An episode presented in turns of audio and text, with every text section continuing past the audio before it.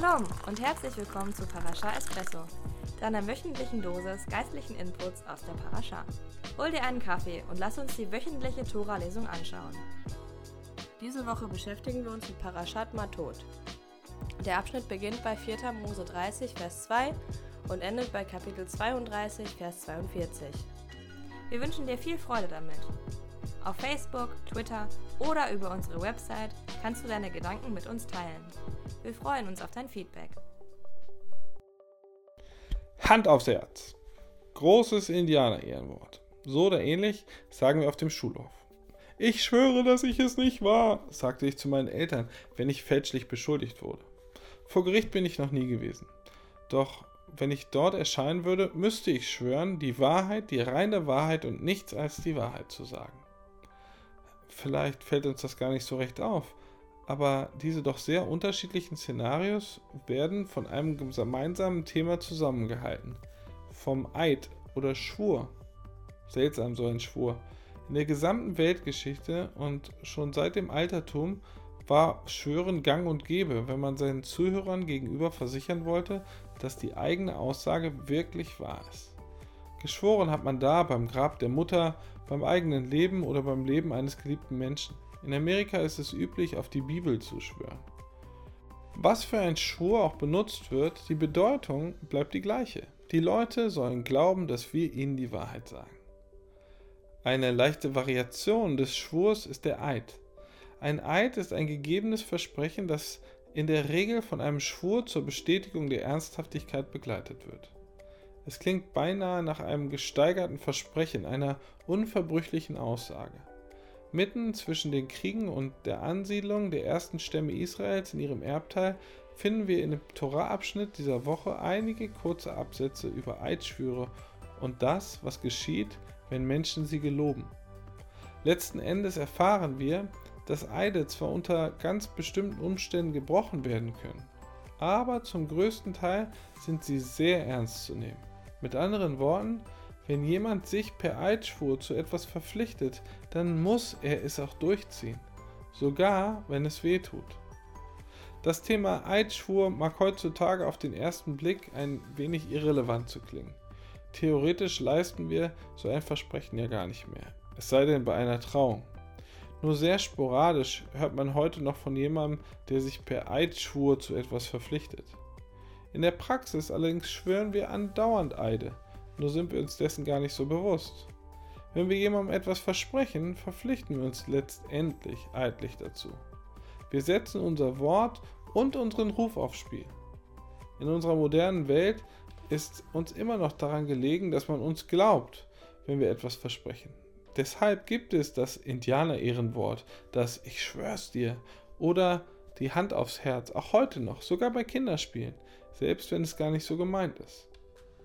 Es sieht ganz danach aus, als sei auch Gott sehr daran gelegen, dass Menschen ihm glauben. Er will, dass wir ihn beim Wort nehmen.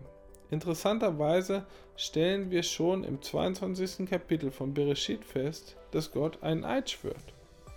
Auf den ersten Blick mag das ja scheinbar gar keinen Sinn.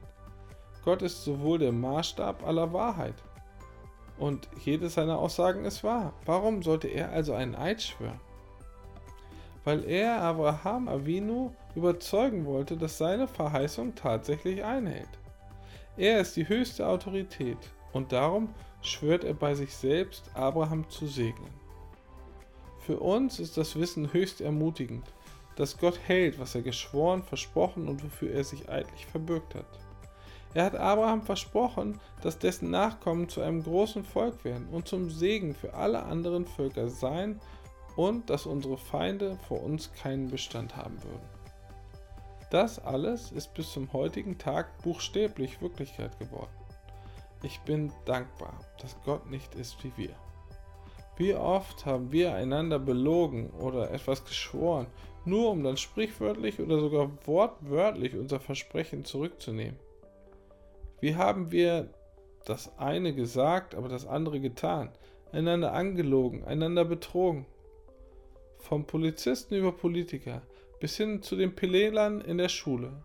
Korruption und Betrug gibt es unserer Gesellschaft zuhauf. Wir sind verdorben und kaputt. Nur gut, dass Gott seine Versprechen einhält. Weißt du noch, wie Gott versprochen hat, durch Abraham alle Völker der Erde zu segnen? Was hat er damit wohl gemeint? Ging es ihm um all die jüdischen Autoren, Nobelpreisträger, Filmemacher, die diese Welt zieren und andere inspirieren würden? Mag schon sein, aber Gott hatte mit Sicherheit noch etwas anderes im Sinn. Tatsächlich gab es in Verbindung mit Abraham nur einen einzigen Segen, der tatsächlich jede Nation gesegnet hat. Den Messias. Heute wird Jeschua von Nazareth, der jüdische Messias, von Menschen überall auf dem Erdball verehrt und angebetet, genau wie es Jesaja und die Psalmisten vorausgesagt haben. Warum das so ist? Weil diese Menschen durch ihn Vergebung erhalten haben. Durch ihn haben sie drastische Veränderungen in ihrem Leben erfahren. Durch ihn wurden sie mit Hoffnung erfüllt. Es gibt keinen größeren Segen als eine lebendige und aktive Beziehung zu Gott. Und das ist einzig und allein durch den Tod und die Auferstehung des Messias Jeschua möglich. Wenn heute jemand zum Glauben an den Messias Jeschua kommt, sei es in der Mongolei oder in Montreal, dann erfüllt Gott dadurch sein Versprechen an Abraham Avinu, das er vor tausenden von Jahren abgelegt hat. Da kann man mal von einem gehaltenen Versprechen reden. Und jetzt ist es für uns an der Zeit, einmal in uns hineinzuschauen. Wenn wir ehrlich sind, haben wir anderen gegenüber Versprechen gegeben und sie dann gebrochen. Wir haben unser Wort nicht gehalten, sei es aufgrund unserer eigenen Schuld oder aufgrund der Umstände. Unsere eigenen Verdorbenheit hält uns vom Durchhalten ab, wenn wir es am dringendsten nötig hätten. Die gute Nachricht lautet, obwohl wir unsere Versprechen gebrochen haben, hat Gott seine nicht gebrochen.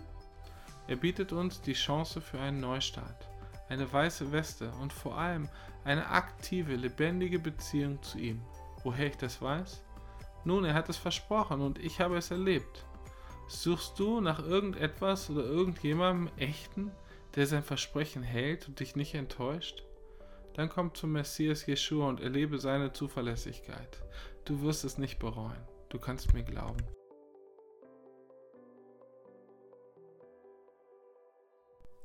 Das war's für diese Folge. Wir hoffen, dass dir unsere Parascha Espresso gefallen hat.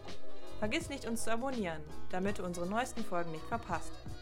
Wir würden uns freuen, von dir zu hören, also kontaktiere uns gerne über Facebook, Twitter, YouTube oder über unsere Website judenfürjesus.de.